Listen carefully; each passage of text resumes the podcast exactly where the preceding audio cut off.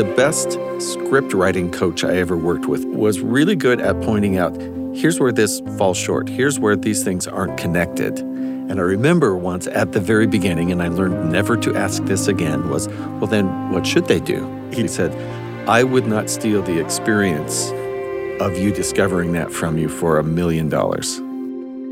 This is In Good Faith, listening to first person experiences of faith and belief.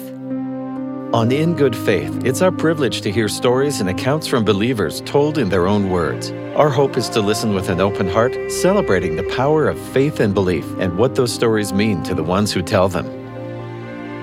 Happy New Year! Here at In Good Faith, we are taking the time to look back on 2022 with our whole production staff and talk about some of the changes that happened, but especially to pull out some quotes and some ideas from our favorite episodes through the year. So I'm Stephen Kapp Perry. I'm the host of In Good Faith. Our senior producer is Heather Bigley. Hello. Also, producers Austin Ball. Hey, guys. Peter Ellison. Howdy.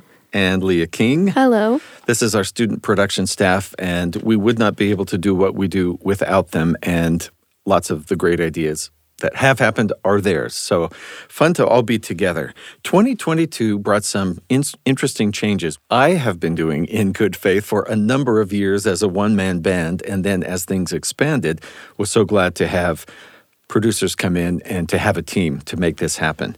This year, we've been able to start doing some explorations of faith based topics. So we'll con- continue to do our one person episodes where we go in depth with someone's experience with faith and belief. But also, we've been able to address topics like nature in faith or how we deal with grief and have some wonderful, wonderful guests on that. Also, we've started the In Good Faith Book Club. And if you're someone who thinks, I'd like to be part of a book club, but when would I, my Wednesday nights are full? That's why we're doing this because you can read or listen to a book on Audible or uh, book on tape and be part of our book club. Our next book club episode will be on the book Gilead by Marilynne Robinson. So go ahead, find your copy, check it out from the library, borrow it from a friend, and be sure you've read it because then we want to join in and have a great discussion about it. So, 2022, senior producer Heather Bigley. Hello. What's a quote or a, a, moment or a guest from 2022 that was one of the favorites? Well, I just want to first say that um, I don't know if anyone is, no one's paying attention, but usually I'm in the um, studio just sort of weeping um, whenever we have our interviews. We have some fantastic interviews here, and I have been touched you know, so many different times by all the different things people have to say. And it's been a real blessing for me. I have to admit that. And I'm really thankful for it. One of the episodes that I repeat to myself is actually Raj Mankad, and I got to interview Raj, and uh, we had a we had a pre-interview, which is part of our process sometimes, where we sort of talk through different questions and what people would say. So that's really helpful, or can be helpful, and um, and it's interesting in our pre interview, Raj and I said two different things. And then in the interview, we si- switched positions on each other. And we actually said the opposite of what we had said before. um, and we had this topic where we were discussing um, in America, religion can kind of be consumerist, right? You get to pick and choose the religious traditions that you're interested in, and largely due to secularism, now you don't have to be born Catholic and stay Catholic forever, right? You can um, be Catholic and be also Buddhist, and be Catholic and also bring in a little yoga. And you get to do all these different things. And we were discussing whether that was good or bad. And Raj has this very interesting thing to say about one of his concerns about getting to pick and choose. The thing I'm worried about is it's if you mix and match, you end up not really having to struggle with a particular tradition's difficulty. Every spiritual tradition has things that a thoughtful person will struggle with. Like could be how a religion, how, how women are treated, or how casteism is is sort of bound up with its scriptures. I think part of being a spiritual person is having to, to deal with that, to think about it, and to you need to be able to struggle with it because you can't escape it by going to some other spiritual tradition. If you think you're escaping it by going or mixing and matching from another spiritual tradition, what's really happening is you're dodging the questions. So, one of the things I love about that is another topic that has come up in a lot of our um, interviews has been this idea of um, your faith evolving and Yeah. dealing with hard questions, right? And some people deal with hard questions by just leaving faith altogether or leaving institutionalized religion altogether. And it was really helpful and has been helpful to me all year to have this person from another tradition say, yeah, welcome to the club. Religions have hard questions in them and and it's okay to struggle with them. And in fact, you know, not everything is going to make sense. And if you're a thoughtful person, you think about it. And that has been, uh, I don't know if I want to say empowering, but just reassuring, um, just as I've gone throughout my year. Great. I have two thoughts about that, Heather. Um, both of them come from Barbara Brown Taylor, or maybe it's Barbara Taylor Brown. She wrote a book called Holy Envy, and I've been reading it. And she talks about this phenomenon of religious shoplifting, of kind of taking the relics or the symbols of other religions and incorporating them into your house or your office. What she actually did uh, was take them from around the world and put them in her office at school where she taught. But she said that when you're looking out from over the fence of your own pasture at somebody else's, it always looks pristine. You know, there's no um, muddy patches or manure in it. you always notice those about your own. And so, envy, holy envy, is often this reflection of what we sort of miss or doubt about our own tradition. And so, I love that Raj is actually saying that, that we're almost dodging the tough things.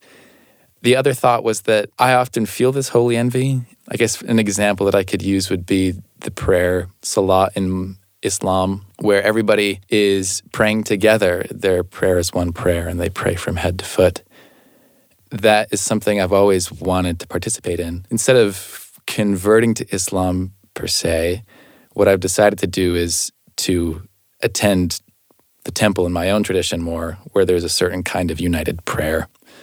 And that has helped me to sort of dive deeper into my own particularism so that their goodness has accentuated my goodness, that we're competing in good works. It's not sort of an I want to be you, but it's like I want to be like you. So I'm going to try harder in my own way. I like how you just quoted the Quran there, um, which I only know because we heard from Eboo Patel, who said there's a beautiful line in the Quran that talks about how we should all compete in righteousness, which is another thing that I've been thinking about. I actually have a whole list from all this year of like 15 or 20 things that I've heard in our interviews that I just occasionally pop into my mind. And I'm like, yeah, I'm so glad that I heard that.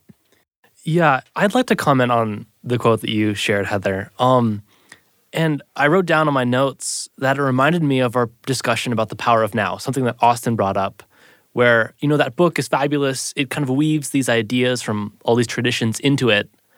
But something we noticed was that it doesn't take those little facets on their own terms necessarily. It folds them in into kind of the narrative that the book's telling, but um, it kind of does this shoplifting. You know, it travels around stealing little quotes uh, without kind of settling down and understanding and sitting within that tradition.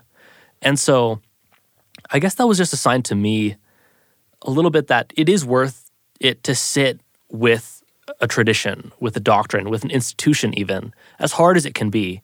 I think that's something that um, we've also learned over the course of this year. You know, it can be hard to sit with institutions. Um, we we love individuals by taking the time to take a tradition on its own terms, to understand it, to see where it truly differs from you, and to notice that difference and accept it. it can be a really beautiful thing. Well, thanks, guys. I'm. I hope you all listen to Raj. What episode number was that? Do you know? Oh, good heavens! Don't ask hard Okay, questions. okay. Um, I don't. But he's a really dynamic speaker. I loved his episode. Yeah, you can you can tell he's a writer too. Somehow his thoughts seem seem particularly organized to me. Oh, well, you know, his wife did reach out to me and say, thanks for editing Raj so he sounds really coherent. And, yeah. and we're just really impressed with how uh, smart he sounds. So there was that moment. That was episode 115. Oh, look at Peter. Great, great, great. Thank great. you, Peter. Well, I have a couple that have really stuck with me. And I, I want to talk about this whole idea of faith and doubt because our show is called In Good Faith. And we get kind of a definition of that from one of our guests, which kind of surprised me that, that he had actually spent a little bit of time thinking about the title of our show before he appeared on it and makes this really great point. Uh, this is Brian McLaren with his book, Faith After Doubt. I wonder if we think that once we have accepted faith at some point, usually early in our life, that we mm. think we're done, we're fixed, we have found the rock, so to speak, and, yeah. and there we will stay planted. But you have developed four really memorable one word definitions of what you call four stages of faith. Yes. Is that inevitable as we grow and we have more experiences that, that we will go through those stages to some degree? Steve, this is one of the reasons I love the name of your podcast because to talk about something in good faith, what we're saying is this is my honest faith at this moment in my life. Mm. And what I think happens to a lot of people is they're part of a group that shares a certain understanding of faith. And then they go through a transition. It might be great suffering. It might be a great education. It might be an experience of travel or something else. They have something that propels them into a new place. And in the language I use in Faith After Doubt, they might move from stage one, which I call simplicity, to stage two, which I call complexity. But if they have the feeling that people in their group won't accept them for being in this new place, then they have to keep translating everything or editing everything they say so that they won't stick out and not fit in. And there can come a point where you're different enough from where you started that you actually feel you're lying or you're deceiving people, you're hiding people. And so that experience of division can make you then start saying things you don't actually mean. And you lose good faith. At that point, you begin acting in bad faith. I'm just saying this not because I mean it, but because I need to say it to remain accepted among people. So that the idea of growing from one stage to another would be so natural if you were in a community that would allow you to do so. But if you were in a community that wouldn't, then you face this real temptation of I maintain my status in the group with bad faith, or I risk being rejected in good faith. That's a dilemma. I really love how he allows for growth. To be able to speak in good faith, I, I think maybe I've just taken that for granted that I can share what I actually believe. But I have as I think about it, been in situations. The, the, the stereotypical one is no politics at Thanksgiving dinner. Yeah. in which case, you're choosing one good over another, uh, e- expressing thoughts. Uh, but let's all just be together and, and be grateful here. Um, I think it's kind of scary if you think about the idea that you could be pushed out of your religious community simply for saying, I do have these questions and often that it would be fear like no don't bring those up. We don't want to deal with that or we don't know the answer to that or um, it just seems scary not to be able to honestly share what you're thinking or wondering about. And i was reminded this year in several of these uh, episodes there are places that you could live in the world today where it is absolutely not even safe to say what you believe or ask certain questions I, you know, I was thinking about what he said about being in a community where you're allowed to ask those questions. And, you know, I've moved a lot uh, in, as an adult, and I lived in Florida for a while during my PhD. And that was a community of saints where I felt like we all had questions and we were all very open about it. And it didn't feel to me like anyone was about to fall off the path. It felt, in fact, like we were all supporting each other and able to talk through some of the things that were were troublesome for us or that we didn't have a testimony of to use the parlance of the Latter-day Saints. So, and I love that I loved that experience. And then I moved somewhere else where it wasn't like that anymore. And that was a little bit harder, but I felt like it was a challenge, right? um, in a good way. Like, okay, now you're not with all these like minded people who are, feel really open, but there's still a place for you. And you you now have to do more work um, to be able to talk to people and to be honest about where you're at. And and then I moved to another place, right? So like it's just this sort of continual assessment of well, what's allowable here, and how do I remain authentic and express myself. Have, um, have you found in situations where it didn't feel as safe that if you ventured a little bit and said, "But I have wondered this," and had people afterwards. They didn't dare speak up in a Oh, so a many meeting, people but say, will say, I'm "Thank glad, you." uh, uh, Yeah. You're, you're not alone there. Right. Yeah. No, and that's the thing is if we are willing even just a little bit to say, and that's something I've always wondered about, or this is how I feel about this. And I know that uh, for a lot of people, they don't feel that way. There's always someone around who's like, thank you for sharing. And I too feel, you know, I know I feel like I can be more authentic about myself now. Um, and that's a scary place to be, to be the person who raises their hand and says, hey guys, uh, why don't we talk about it in this way? Um, but, you know, you're going to be reaching other people if you can do that. Plus, I think the whole idea that that people don't need to despair if their understanding of God or life experience changes. That it's not, oh no, I have lost my faith, quote unquote, but maybe I'm just actually a person experiencing spiritual growth. Yeah. And I'm just still moving along. Yeah. Um, I love the effort to complicate faith, uh, that there's a measure of development and fluidity in it. I've been thinking about what vocabulary we can start using to get beyond the binary of a yes, no to certain propositions, like, do you believe in God? Because I've had experiences where I've tried to articulate how I believe and what my faith is like. And I've really sort of struggled. People have just interpreted me as either being agnostic or atheistic, but it's like there's a difference um, between assenting to a series of propositions and there are different kinds of knowing. How do I talk about them? I need to figure that out. Well, and I think what's interesting, many communities have this, and our community, the Latter day Saint community, has this as well.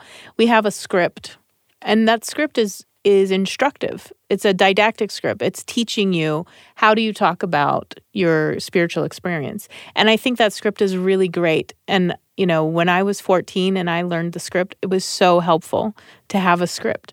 Now I say this and now I say this. And that didn't mean I didn't feel those things. It just meant I needed a path to walk that I under that was clear to me. Um, and then later, as we're all saying, your faith changes a little bit, or you get your own words. You figure out what your own vocabulary is. Um, but it can be hard, as you're saying, Austin, to then talk back to that community who's so used to hearing a script, right? Yes. And when someone goes off script, you might be cheering in the audience, like, whoa, look at them. That's really cool, right? Like you might Yeah. be really excited. Yeah, this idea of a script or a framework, I think, is so important. And I love that quote um, from Brian because it has been my experience. Um, I really felt resonated with that quote. Um, about four or five years ago now, I was at a point of change. Like you mentioned, like moving, um, I was going to college. And I, at the same time, was kind of speed running the deconstruction and reconstruction of my faith, which was a bad time to be doing that. Or just not convenient. How about that? Is there a convenient time to rethink everything your life is based on? um, there's probably never a convenient time, but it was certainly a particularly inconvenient time. And I kind of, in that moment, I was caught in a cycle of black and white thinking, though I didn't have the name for it at the time. And I clung really strongly to these scripts and structures. And I had convinced myself that if I found one flaw in these in these structures, I need to completely rebuild. You know, the the hallmark of black and white thinking. And it was really difficult because I felt like I was alone. And over the last couple years, thankfully, I've been able to take some time and distance and stop my mad dash towards like whatever goal towards deconstruction. I don't know. But I've been able to put the pieces back together. And I think, you know, the importance of learning to take your time, find your language, find your voice, and find people to do that work with is really so crucial. And you know, it's it's hard at any point in life. It's particularly hard when you're young. And um, I'm just glad that we got the chance to recognize that and kind of share that with our audience. You're listening to In Good Faith. This is our 2020 Roundup episode, and we'll be back with more in just a moment.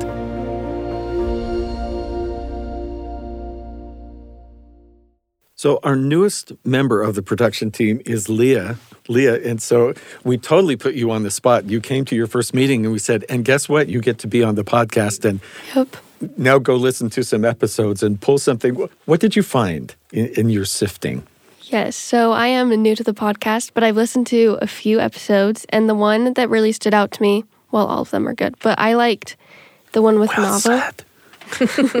Thank you. Um, it was episode 113 with Nava, and I liked her discussion on prayer because it just resonated really well with me. She talks about how she's stubborn and determined, and I'm the same way. And she'd be knocking or like banging on a door, begging God to open it, and God wouldn't open the door. And she saw that as kind of an, an answer too, because usually when we think God answers our prayers, it's Him opening the door and giving us um, that option. But sometimes Him closing the door is an option too. maybe you pray, you ask for guidance, you feel guided in a particular direction, you make the effort, and then the effort is confirmed or it isn't. It's sort of like the door opens or it closes. When I learned of that concept maybe eight years ago, it did shift the like I feel like I got stuck less often. Like sometimes I would just like knock on a door because I'm very strong-willed, like knock on a door and just be like, if I'm determined enough, this door will open. And then the door wouldn't open, but I'd be stuck there for a long time.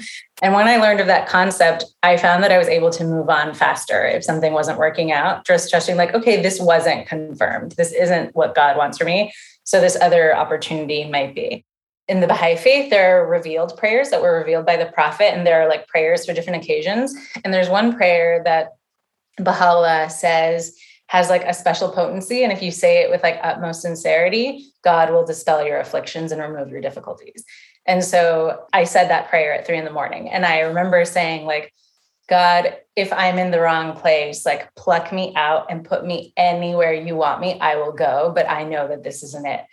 And two days later, I got a phone call from the head of the office in New York, the, the Baha'i International Community, that a boss that I had worked with in Israel um, had referred me for for this job. There had been like a sudden opening, and she thought I'd be really good at it. Would I be interested in applying? And I knew I was going to get it, and I knew I was going to move to New York because I knew that it was an answer to my 3 a.m. prayer. So I would say that at that time, that year and a half, it was God. Like I was turning to God. I wasn't turning to friends.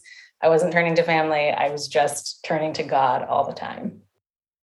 I loved her openness and sharing that experience and how um, she talked about moving to New York and she said, I knew I was going to go, I knew I was going to move, and just her willingness to let God kind of guide her life. I think that resonated well with me, especially because, like Peter said, like I had just moved to college, I moved across the country, and it's just a time of a lot of unknowns. Like early 20s is a stressful time period. You have to make a lot of decisions and it's hard. So I think allowing God to kind of guide my life has been very peaceful for me. I love the confidence she had. Right, I've never been that confident in my life. Right, Right. I'm. I'm. I always feel like I'm like I'm making this decision, God. So, uh, I mean, I guess stop me if it's not the right one, and here I plunge. And uh, but she was like, no, that that was an answer, and this is all good, and and I think that's Well- wonderful. That's faith. Yeah. She was totally confident exercising faith, I guess, is how I would define that. Yeah. There seems to be a predisposition in some people to get those kind of manifestations. Uh, religious psychologists have a pretty fancy term. It's called transliminality, but it's just something that Wow. makes you open to kind of a divine intrusion, like the voice telling you, "Oh, you're going to apply to this job, or you're going to move to New York." But it reminded me um, what you were saying, Leah, before about the stubbornness in prayer of the importunate widow that parable that Jesus tells where she's asking the Lord for I'm not sure actually what it was, but I think redress for some wrong. yeah, she's asking for justice. And he says no, no, no. And then she wearies him with her pleading, and eventually he says yes. And uh, I think that's reflective of what God is like for us. We can weary him with our asking, and he'll eventually give it to us. Not to say that you can get anything you want, but if he knows we really, really want it and our desires are righteous, then um, yeah, that type of thing can happen. The miraculous can come about. Wow. I love Beautiful. that being open to the intrusion of God in, into your life, however you Something phrase like that, yeah. I'm trying to write it down here so I can say, please do this for me, to me, whatever.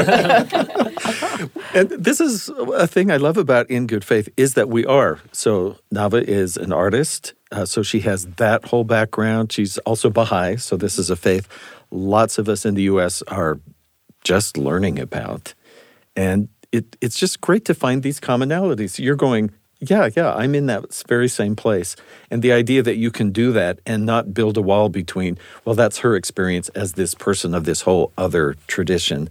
I really love that. Mm-hmm. That's great. Thank I, you. And to speak to that, you know, when she mentioned these prayers that the Baha'i have, you know, our own tradition prides itself on everyone speaks directly to God and you say what's in your heart. And there's this whole idea that we don't have prescripted prayers. But I gained so much sort of empathy and insight into how she used them that she didn't see them as oh this is just a thing i say um, and i'm like walled off from god by by saying it but she in fact invested it with so much love and trust that it became you know a powerful tool for her um, and i had never thought that way it was really um, eye-opening for me To connect to that, I was just reading yesterday um, the writing from a Jewish philosopher who will be on the podcast shortly. I'll keep it hidden. But um, in one of his writings, he was discussing uh, the power of kind of a ritualized prayer, a recorded written prayer. And he was quoting someone that said that they would rather write two entire lectures on the Torah than write one small page of like prescribed prayer. Because the difficulty of capturing that experience, like in allowing that to be something to go to other people, is something so sacred and powerful that I think we can miss that sometimes in the highly individualized kind of fallout of American Protestantism. right Um, these are beautiful and powerful prayers that we should read and value and ponder over. Um, and I just think that's beautiful. yeah There's an implementation, more or less, of a prescribed prayer that I think can constrain our religious affections. It's like a magnifying glass. Without that, maybe we thin out um, and we can't focus all of that emotional reserve or that sincerity into um, a prescribed speech where you don't really have to think about what you're going to say. It really comes from the heart. Now, I have a friend in my own tradition where you pray with your own words who starts every morning with a prayer attributed to St. Francis Oh. of Assisi, which is the one, Lord, make me an instrument in thy hands. Where there is, you know, this lack, let me do this to be a solution to that. And she does then include her own thoughts thoughts and prayers. I'm wary of that that phrase in our society right now. But her intention is to read that prayer, speak it with sincerity to God, and then in her own prayer thereafter, be open to show me how to be that instrument in my specific circumstance.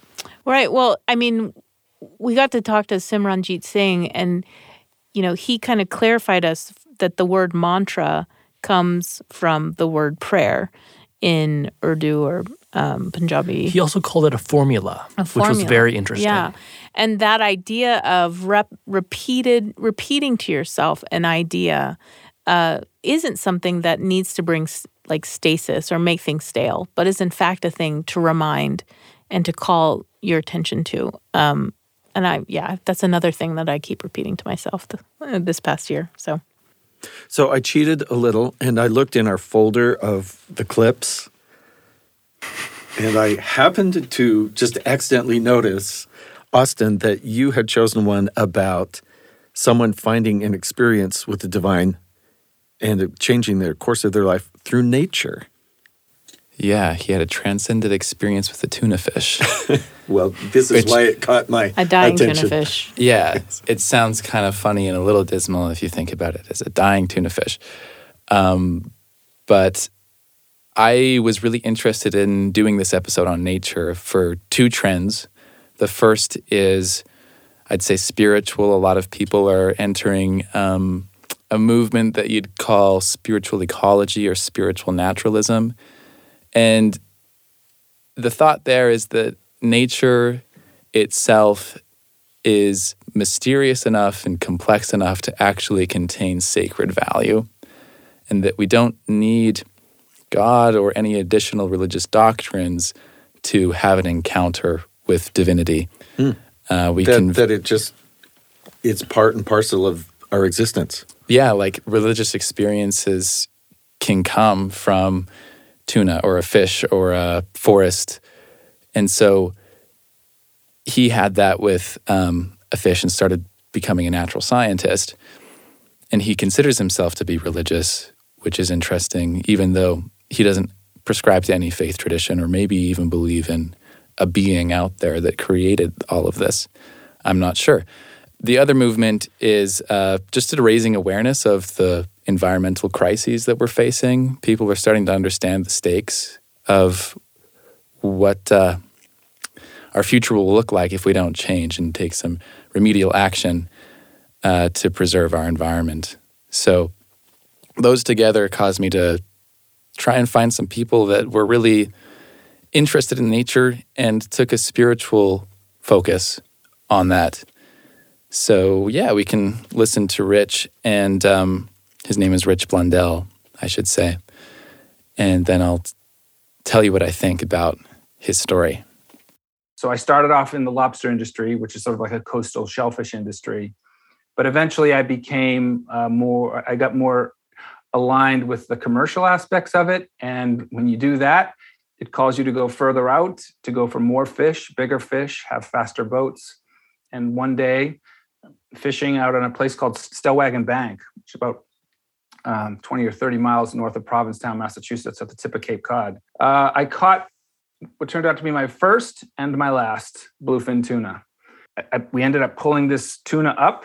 It was an 800 pound, gigantic behemoth of a organism, and it was there on the deck. And everybody was really excited and you know patting me on the back because this is going to be like we were going to get so much money for this fish. And when we got back to the dock, reaching down to kind of get the rope around its snout, and I realized that it was still alive and it was really looking at me. And in that moment, you know, that there was blood all over the place. Everybody was excited, and uh, but I just, as I kind of just got drawn into this thing, and I watched it die. And as it died, the color just drained out of it, out of its eye, and out of its body, and and all of the all of the excitement about and the celebration turned into something else. It turned into something more like shame and regret. Anyway, I sort of hid that emotion, but it, it stuck with me, and I I never fished commercially like that again. In fact, I decided to um, get my act together, become a good student. I decided to just go for like a marine biology, geology degree, and then you know, and then that that path ended up in in you know having a doctorate in big history. So that's my bluefin tuna story.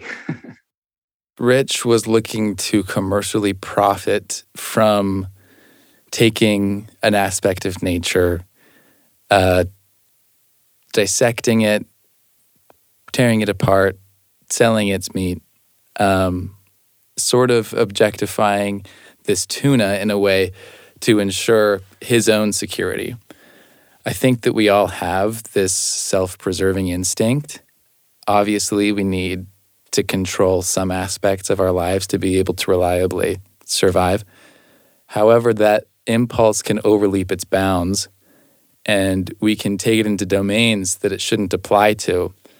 So I was thinking about this. Um, wealth and commercial benefit don't really appeal to me, but intellectually profiting from things does. I have a bit of um, a diffuse and sporadic attention span. And so when something like a religious topic interests me, you'll see where I'm going with this. I pursue it kind of frantically. Um, and I need to like get mastery over it almost right then and right there. And this might be um, symptomatic of like a collective ADHD that we experience as society, or maybe it's my own problem. But it's basically, I need to know everything about this. It's a chronic hastiness. And I thought, you know, what if I am dissecting, analyzing, seeking ultimately rational control over God uh, or these other areas of my life? And in so doing, I'm sort of demystifying them and um, I'm not paying attention to their mysterious totality. And so that lesson was really important for me to, to slow down and to appreciate beings in their wholeness, which he eventually does, and which I would like to do in my spiritual and daily practice with people and with the subjects that fascinate me. Mm. I I heard this anecdote just a couple days ago that I think really resonates with this about a boar. And this particular species, I can't recall the name, so I'll have to look it up later. Um, but the horns grow up out of its snout and then they curl back towards the towards the boar's head. And these boars are famous for being terribly aggressive, just always uh, bashing their skulls into things and you know, wild boars are terribly dangerous at times. Um, but what they discovered is that if the boar doesn't try to break its own horns, they'll curl back into their own head. It's, it's a really kind of gruesome image, hmm. but they do they do that kind of aggressive fighting to protect themselves. And what um, the context I heard this in was kind of a metaphor for applying your brain to a particular topic, and that like sometimes you have this urge to understand something, to know something, to quantify it. And so you kind of let your brain run at something, fight at something, work at a problem. And um, almost as a self preservation instinct, kind of as like an instinct or impulse. Um, but I think the beautiful thing here is that sometimes, like I, I feel this too, I try to over intellectualize everything I do. And so to see kind of from this example, from other things we've talked about on this podcast, that the world and God is bigger than our minds can kind of attack.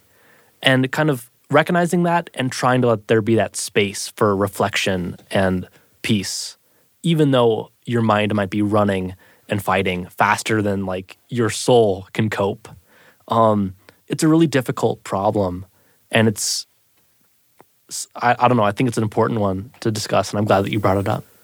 And I'm wondering if you guys experience hurry in other dimensions. I mean, I always experience it sort of abstractly, but like, oh, I need to get all of these things. And I, I will say that the moment I started thinking of myself as an actual grown up, not just by law and by age and by the number of children I have and a mortgage, that's crushing me. But I actually thought, I think I might be a grown up, was learning to allow the not knowing and actually finding peace in not knowing. Like, I'm okay with the things I don't know. I still want to know them, but I'm not frantic anymore. Or maybe that's just you get old and tired and just, I don't have the strength to pursue this anymore. this, yeah, that sort of reminds me um, when I was in my late 30s lots of, I mean, over the last 20 years, there's been lots of political activism in America. And I remember a younger friend coming to me and saying, you know, I just feel like I have to speak up and take a stand and do all these different actions to be an ethical person. Um, and I, I feel overwhelmed by it. And I and you know i was like i don't know if i'm just fat and lazy at this point in my life but you know there are some things that are super priorities for me that i'm going to always talk about. And then there are others that i'm going to support and i'm going to like let people know i'm an ally to but i can't be in every single place doing every single thing Um, and that's okay, you know. And I'm not going to judge other people for what they've chosen as their priority, right? You mentioned Saint, Fran- Saint Francis of Assisi, which of course reminds me of Sarah McLachlan, which then reminds me of those Christmas uh, commercials she does about the dogs that are being mistreated. Mm-hmm. And every time I see them, I weep.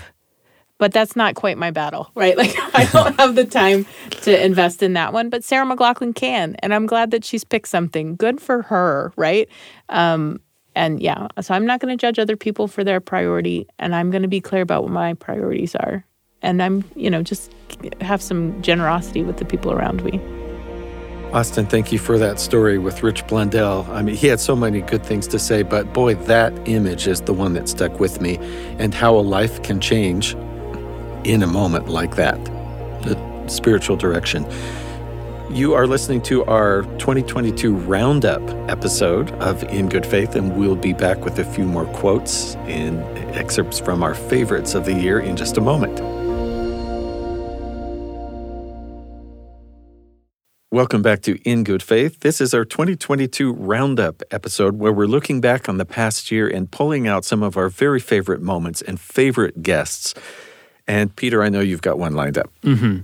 This is a quote from our episode with Dr. Matthew Wickman, who came and joined us in the studio, which was fabulous.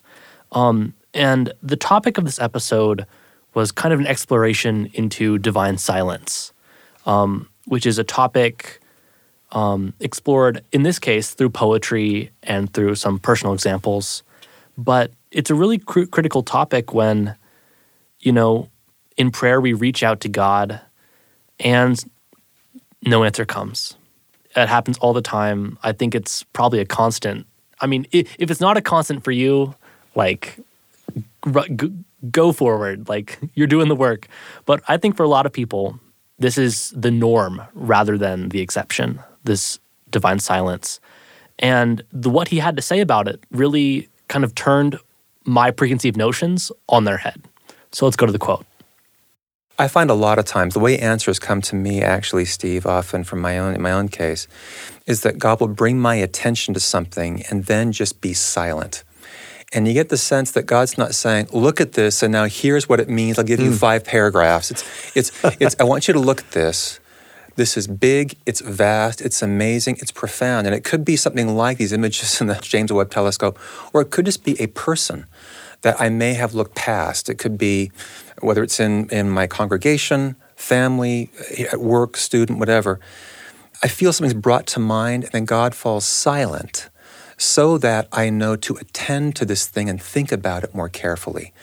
So that silence becomes, in my experience, a mode by which God communicates with us. It's a way of directing our attention to something without giving us the impression it can be reduced to two sentences.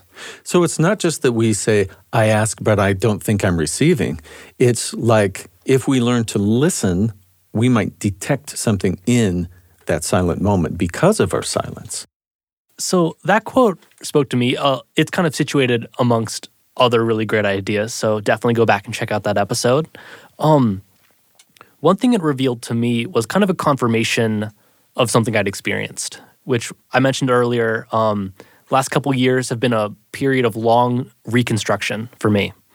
And during that time, I've experienced profound latitude to, you know, find truth in a variety of places. Before, I had a mindset of extreme orthodoxy. Um, I must find it in this text, in this place. Uh, these are the channels through which God can speak to me and nothing else. And over this period, I was able to see God in the philosophy of Spinoza, uh, kind of maybe not a weird place, but definitely an odd place, leaving a very analytical mindset, reading lines upon lines of logical argument about the nature of God, and experiencing something through that. And I think something about this quote that stuck out to me is God gives us latitude to to find ourselves and find our voice. Um, and this this message kind of reconfirmed to me um, that we have that ability, and that's one of the beautiful things about kind of interfaith dialogue and discussion. We have these moments of holy envy where we see something and we say to ourselves, I don't really know what that is yet, but I'm going to find out and I'm going to make it mine somehow. And we've talked about how we don't want to do that from a perspective of like stealing, but understanding and reincorporating. And I think this quote just speaks to the fact that God gives us permission to do that. I I've been reading Patrick Mason's Planted, which we are you'll be hearing from Patrick Mason shortly uh, in our season coming up, um, and he was talking about Mother Teresa experiencing divine silence and how she struggled and how Yeah. she was in so much pain over that silence. And then I thought about Mark Miner, who we had uh, on the show in November, um, who seems to have daily conversations and hear God's voice at every moment, right? And um, I had that question of why one person and not the other, um, and what is that like for me? And of course, from my childhood, uh, I just grew up with the idea that oh, you're not talking to me, that's fine. I we don't have to talk. Uh, it's just sort of uh, what my childhood wrought for me uh, psychologically. I know you're busy. yeah, you know, if you ever get a moment, um, I'm here. Uh, so, um, and then you know, I think that's what I think that's the value of these episodes in so many ways is to turn back to yourself and say, well, what is my experience and how, and is that how I want my experience to be? Should I change? Is there a possibility of change? Right. And just reflect, right? There's not a comparison of, oh no, they're better than me or I'm better than them, but oh, is that how you experience it? Oh, I let me articulate how I experience it. And that's been so helpful to me personally. I love this idea that you bring up, Peter, with this quote you played from uh, Matthew Wickman about the idea of God directing our attention. But then it's like, okay, why am I noticing this person? Why am I obsessed with this, whatever it is you've been? But then you have all the work to do. And the best, the best script writing coach I ever worked with when I was writing a particular script uh, was really good at pointing out here's where this falls short. Here's where these things aren't connected. And I remember once at the very beginning, and I learned never to ask this again, was, well, then what should they do? And he, he, he tried not to laugh in my face. And he chuckled. He said, I would not steal the experience of you discovering that from you for a million dollars. It was like I he he knew what I was going to learn from doing that, and his head was full of possibilities, but he wasn't going to share even one of them with me because he was going to take delight in what I came up with when I did the work. I guess I can think of God that way a little bit in in that situation. Mm-hmm. Wonderful. I had this thought as well about God communicating through us in a silent way. We have this dialogical model of revelation, more or less, in our tradition, where we might hear a voice or get a very specific informational tidbit about what it is that we should do or what is true. But I think that God is wider. He can communicate in more subtle ways. There's this metaphor of being a beachcomber where you're walking along the beach, things will come up from out of the ocean, and you just say, Oh, fascinating. Like, what does this mean? What does it indicate? And that's a metaphor maybe for our conscious and our subconscious. I think that there are a lot of deep memories out there, but I think God is out there. He'll bring things into our consciousness from behind the scenes and something that really allows me to acknowledge his existence sort of behind the curtains within my mind and spirit somewhere is uh, sleep like this thing that happens to me where i don't have any control over it it's just this passive submission and it's brought upon me and maybe a thought or a, a tensional direction can be like that where you don't really know how it got to be there but suddenly you're noticing this person or your attention is directed at this book, this philosopher. What if that's God? Or this tuna fish. Yeah. This has been really fun for me. And frankly, I could go another hour or two because I love hearing all of these ideas. And the conversation is what I love about In Good Faith, that it's not we're going to tape someone's lecture on faith or somebody's experience on charitable service, but we get to ask them. And then when they, they say something, we can say, wait, wait, wait, wait a minute. You did what? And tell me more about that and dig a little bit deeper. So I gave myself the challenge of, besides finding uh, an interesting quote or one that had really influenced me this year, to try and find the single sentence. Wow. and maybe I gave myself that assignment because I knew exactly what it was all year long. and it keeps coming back to my mind. Uh, so, Reverend Dr. William Barber II, um, he has this interesting way of working in the political world based on his faith and his motivation. But he doesn't see it as politics so much as I was called to feed the poor. And that's not politics, that's not right or left or conservative or liberal. That's the gospel that I am converted to. And he shares something that his father told him that has stuck in my mind the whole year long.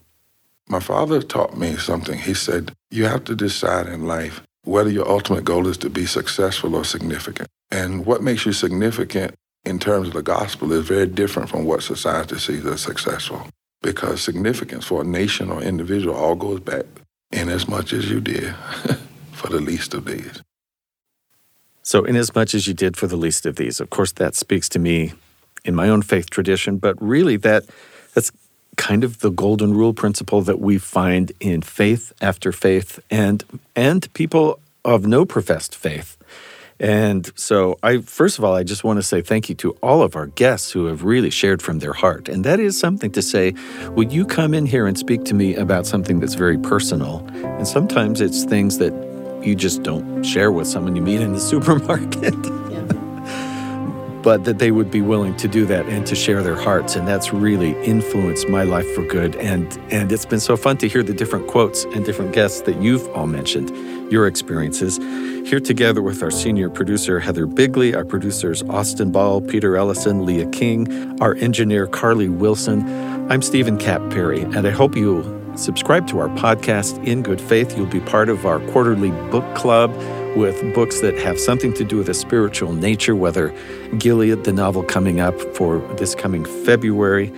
And we'd love to hear your comments. You can email us at ingoodfaith at byu.edu.